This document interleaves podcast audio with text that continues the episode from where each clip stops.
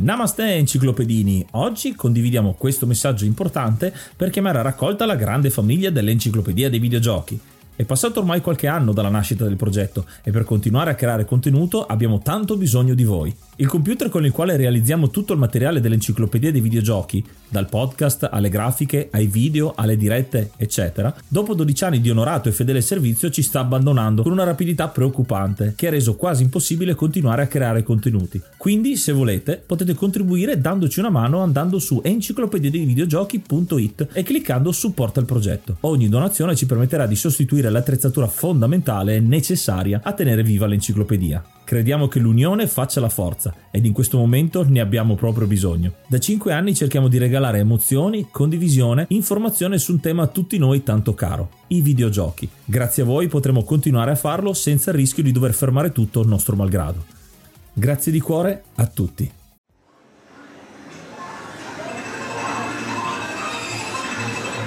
Platino, ovvero quando finisci l'esperienza di gioco, si dice che quando c'è un inizio c'è sempre anche una fine e questo è vero anche per i videogiochi. La domanda è quando finisce l'esperienza di gioco o più semplicemente quando si smette di giocare a un videogioco per passare ad altro è un concetto estremamente soggettivo e non banale. Come quando abbiamo parlato dell'evoluzione tecnologica, anche in questo caso la longevità di un gioco è molto spesso legata al bagaglio tecnico e agli strumenti posseduti dallo sviluppatore. Nel passato realizzare un prodotto di qualità richiedeva tempo e fatica. Non tutti potevano permettersi tecnologie all'avanguardia all'avanguardia per la creazione di grafiche di alto livello o giocabilità complesse e articolate che potessero permettere al giocatore di intrattenersi a lungo sulla trama principale o sull'obiettivo centrale da portare a termine. Quando, dopo molti anni, gli strumenti permisero di realizzare videogiochi con più facilità e di conseguenza lentamente, la durata della storia principale iniziò ad accorciarsi sempre di più, complice anche la progressiva inevitabile carenza di idee, molti sviluppatori trovarono il modo di allungare, anche di molte ore, l'esperienza del videogiocatore. Oggi molte case produttrici cercano di allungare la nostra esperienza con i collezionabili, raccogliere tutti i ninnoli sparsi nel gioco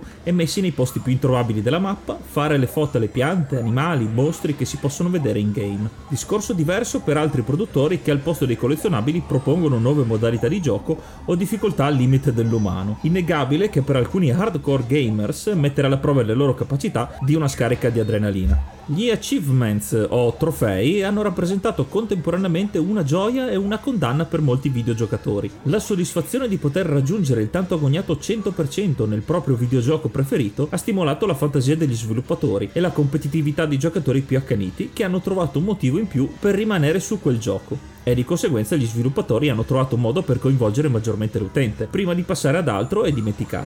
È iniziato maggio, quindi aggiorniamo l'elenco e ringraziamo l'hard mod Cry King e i normal mod Rick Hunter, Groll, Don Kazim, Lobby Frontali, D-Chan, Blackworm, Stonebringer, Baby Beats, Belzebrew, Pago, Strangia, Numbersoft, Sballu 17, LDS, Brontolo 220, Dexter, The Pixel Chips, Ing Bastard, Vito M85, Noobswick, Appers, Vanax Abadium e Nikius 89. Se vuoi entrare anche tu nel gruppo dei mecenate, vai su enciclopedia di videogiochi.it, clicca supporta il progetto e tramite la piattaforma Coffee potrai avere accesso ai nostri video backstage, allo store e anche al feed podcast senza pubblicità. Hey, it's Kaylee Cuoco for Priceline. Ready to go to your happy place for a happy price? Well, why didn't you say so? Just download the Priceline app right now and save up to 60% on hotels. So, whether it's Cousin Kevin's Kazoo concert in Kansas City, go Kevin, or Becky's Bachelorette Bash in Bermuda, you never have to miss a trip ever again. So, download the Priceline app today. Your savings are waiting. To your happy place for a happy price.